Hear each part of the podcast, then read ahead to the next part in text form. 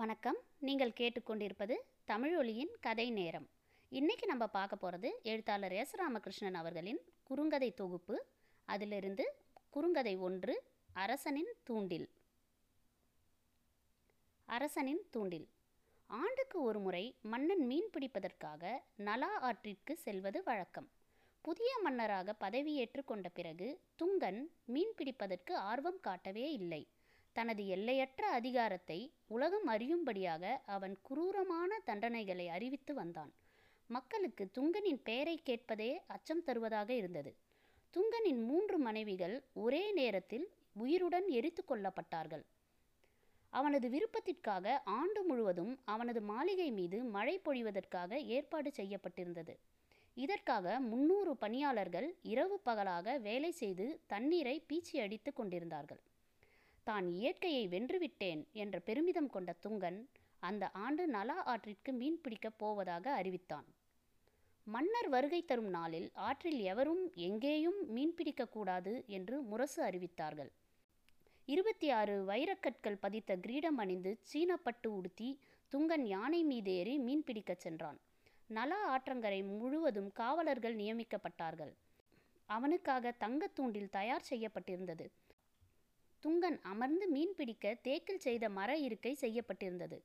துங்கன் தனது தூண்டிலை வீசுவதற்கு முன்பாக ஆற்றில் துள்ளியோடி கொண்டிருக்கும் மீன்களை கண்டான். மீன் பிடிப்பது எளிய விஷயம் என்று நினைத்தபடியே தூண்டிலை வீசினான். அவனது தூண்டில் அசைவற்றிருந்தது. தக்கையில் சலனமே இல்லை. பொறுமை இல்லாமல் அவன் அடிக்கடி தூண்டிலை இழுத்து பார்த்தபடியே இருந்தான். தூண்டிலில் மீன் சிக்கவே இல்லை. நான் பேரரசன் துங்கன். இந்த சிறு மீன்கள் என்னை துச்சமாக நினைக்கிறதே என்றபடியே அவன் தூண்டிலை ஓங்கி வீசினான். மீன் அகப்படவில்லை. மத்தியம் வரை அவன் தூண்டில் வீசி பார்த்தும் ஒரு மீன் கூட தூண்டிலில் விழவே இல்லை. ஆத்திரம் கோபம் இயலாமை ஆகிய மூன்றும் ஒன்று சேர அவன் அரண்மனை திரும்பினான். தன தனது கட்டளையை மதிக்காத மீன்களை கொன்று குவிக்கும்படி கட்டளையிட அவனது நாவு துடித்தது. ஆனால் மனது எப்படியாவது ஒரு மீன் தூண்டில் மாட்டாமலா போகும்? நாளை திரும்ப மீன் பிடிக்க போகலாம் என சொன்னது. அன்றிரவு எப்படி மீன் பிடிப்பது என்பதற்காக ஆலோசனை கூட்டம் ஒன்றை நடத்தினான். மறுநாளும் அவன் தூண்டிலில் மீன் அகப்படவில்லை. மீன்களுக்கு அவன் அரசன் என்றோ அவன் அதிகாரம் வானளவு பெரியது என்றோ தெரிந்திருக்கவில்லை. துங்கன் தனது அதிகாரம் இவ்வளவுதானா என குழம்பி போனான். தொடர்ச்சியாக ஏழு நாட்கள் மீன் பிடிக்க நலா ஆற்றுக்கு வந்தான். ஏழு நாளும் மீன் கிடைக்காமல் திரும்பி போனான். அரண்மனையில் அவனால் உறங்க முடியவில்லை. அரசன் தூண்டிலில் மீன் குஞ்சு கூட சிக்கவில்லை என்பது தேசத்தின் கேலி பேச்சாக மாறியது. இனி மீன் பிடிக்காமல் அரண்மனை திரும்ப மாட்டேன் என்று துங்கன் நலா ஆற்றின் கரையிலேயே கூடாரம் அமைத்து தங்கினான்.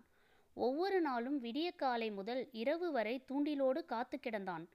ஒரு மீனும் அவன் தூண்டிலை தொடவே இல்லை. மீனின் கண்கள் அவனை பரிகசிப்பது போலவே இருந்தது. ஆரம்ப நாட்களில் கோபமும் ரௌத்திரமும் கொண்ட துங்கன் பின்பு மாற ஆரம்பித்திருந்தான். நீண்ட யோசனை செய்தான் கவலை கொண்டான். சில நேரங்களில் அவன் எதையோ பிரார்த்தனை செய்வது போல தெரிந்தது. ஆற்று நீருடன் பேச ஆரம்பித்தான். பின்பு ஒரு வார்த்தை பேசவில்லை. மௌனம் மகா மௌனம். துங்கன் தனது அரச போகத்தை விட்டு எளிய மனிதன் போல உடையணிந்து ஆற்றின் கரையில் எளிய மூங்கில் தூண்டிலோடு நிற்பதை நாடே வியப்புடன் பார்த்தபடி இருந்தது. ஏமாற்றியோ பணம் கொடுத்தோ உத்தரவிட்டோ தந்திரங்கள் செய்தோ மீனை தூண்டிலில் விழச் செய்ய முடியாது என்பதை துங்கன் உணர்ந்து கொண்டான். உணவும் உறக்கமும் மறந்து போக ஆரம்பித்தான். நாட்கள் கடந்து போயின. வருஷங்கள் கடந்து போயின. ஆட்சி கைமாறியது. அவனது தமையன் அரசனாகினான். எதையும் துங்கன் கவனம் கொள்ளவே இல்லை. அவன் தண்ணீரை வெறித்து பார்த்தபடியே இருந்தான். அவனது உரு ஒடுங்கி இருந்தது தாடி அடர்ந்து போனது. பின்னொரு நாள் அவன் தூண்டிலை வீசி எறிந்துவிட்டு தண்ணீரை நோக்கி கைகூப்பி வணங்க ஆரம்பித்தான்.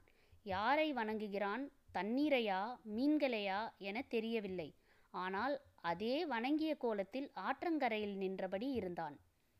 அந்த நாளின் இரவில் அவன் ஆற்று நீருக்குள் மூழ்கி போய்விட்டதாக ஒரு தகவலும் ஆற்றை கடந்து படகில் போய்விட்டதாக இன்னொரு தகவலும் உலவத் துவங்கின. துங்கன் என்ன ஆனான் என யாருக்கும் தெரியவில்லை. ஆனால் நலா ஆற்றில் தூண்டிலை கவ்வாத மீனிற்கு துங்கன் என்ற பெயர் அதன் பிறகே ஏற்பட துவங்கியது. அரசனின் தூண்டில் எழுதியவர் எஸ். ராமகிருஷ்ணன்.